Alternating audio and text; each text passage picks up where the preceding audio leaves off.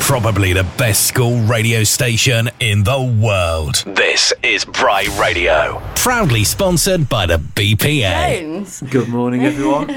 Today I am interviewing Mr. Jones about the importance and opinion of well-being and mental health at Bryanston. So, Mr. Jones, how are you today? really well, thank you. It's nice and early, but it's uh, it's a nice morning, so it's good to be here. Thank you for having me. It's all right. So, what does well-being mean to you? Straight into it. Um, what does well-being mean to me?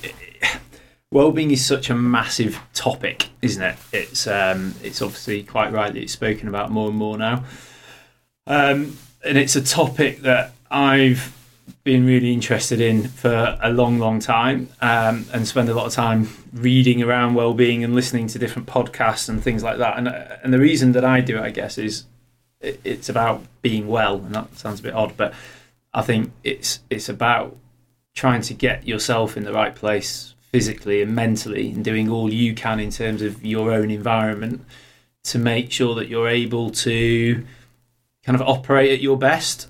I guess I think well-being is if you feel well, then there's a there's a podcast by a guy called Dr. Chatterjee, which is called Feel. Um, is it? Feel better, live more. And I think generally, if your well-being is is good, if you're in a right place, then then generally you're able to just perform better and enjoy things more. Um, so that's what well-being means to me. It's about for me, it's about taking ownership and control of the things that I can control, looking at my own environment to ensure that generally I'm I'm in a good place and and can enjoy things. Yeah.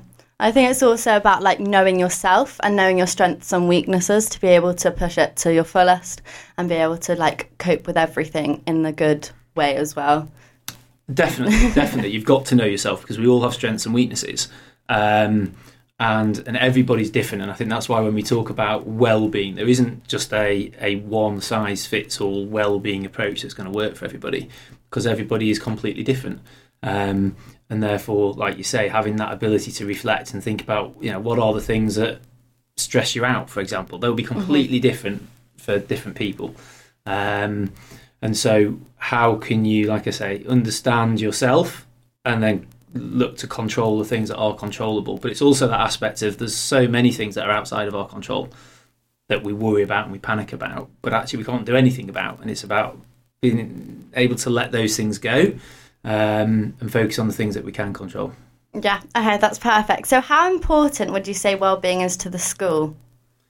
Uh, it's, I mean, it's important to everybody as an individual.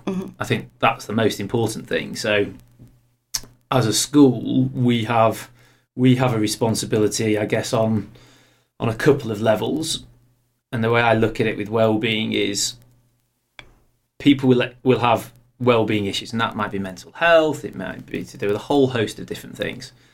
We, as a school, have to make sure that we have the sort of whether the services and, and in place and the support in place to help people when they are struggling, and that's really important. And that's something that I think I think we do really well. There's always looking at how we can we can do better, and I think what we've got in terms of the sort of the relationships between staff and pupils here is a real strength of the school, and hopefully every mem- every pupil feels like they have somebody they can go and talk to, whether that's a tutor, whether it's a house master or mistress, whether it's matron, residents, and then it's the kind of the services on top of that which come from the medical centre and Mrs Welford and the array of support that happens there.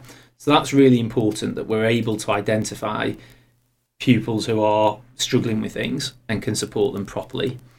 The other aspect to it, which is really important as well, is how do we create an environment? And I talked about this at the beginning about what well-being means to me. How do we create an environment that will allow well people's well-being to be positive? So, because those services that I've just talked about are brilliant, but they're dealing with the symptoms of issues that might be arising. What we need to try and do is create an environment which means those symptoms don't aren't displayed or they don't come about because actually people are in a good place. So there's that is a huge kind of that's a huge piece of work. How do we as a school help create an environment that's going to create a positive space for well-being? And that's yeah, that ranges from again people feeling supported and safe through to how are we educating people about whether it's importance of sleep, diet, exercise, movement, connections, all those different things. And how do we help put little nudges in place that point people in the right direction to make the right decisions that are going to benefit them? So it's something that as a school we take really seriously, and we are all about getting the best out of each individual that's here. To get the best out of each individual, those people have got to be in the right place mentally and physically to be able to do it. Um, so it's it's it's at the heart of what we do as a school. Mm-hmm.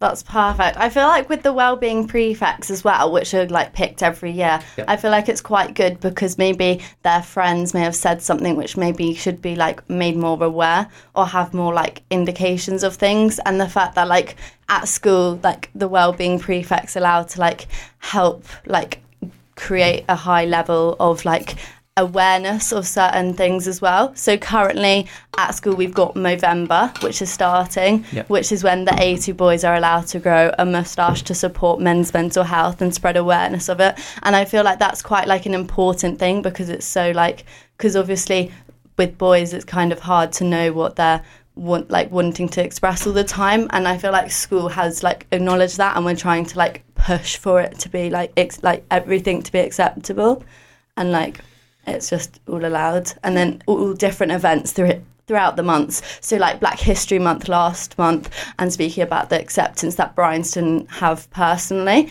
and how we're all accepting of everything is probably quite important on the well-being aspect as well. Um, and I think we do raise a high level of awareness throughout every month on a different subject and topic, which is really good for Bryanston, I think, personally. Completely agree. And and again, that's that pupil ownership of, of what's happening and letting and you guys leading on those on those things and it's a lot more powerful I, I feel when it's when it is when anything's pupil led actually rather than coming from from the staff body. So, so that's really important. And Movember that you just talked about there is is a really interesting one because every school I've ever worked at, every year at this time, a few a few people will come and say, right, can we do Movember and we can can we grow can we grow moustaches? and every every time it's a case of no, you're not doing it. It's it's not going to look right, etc. etc.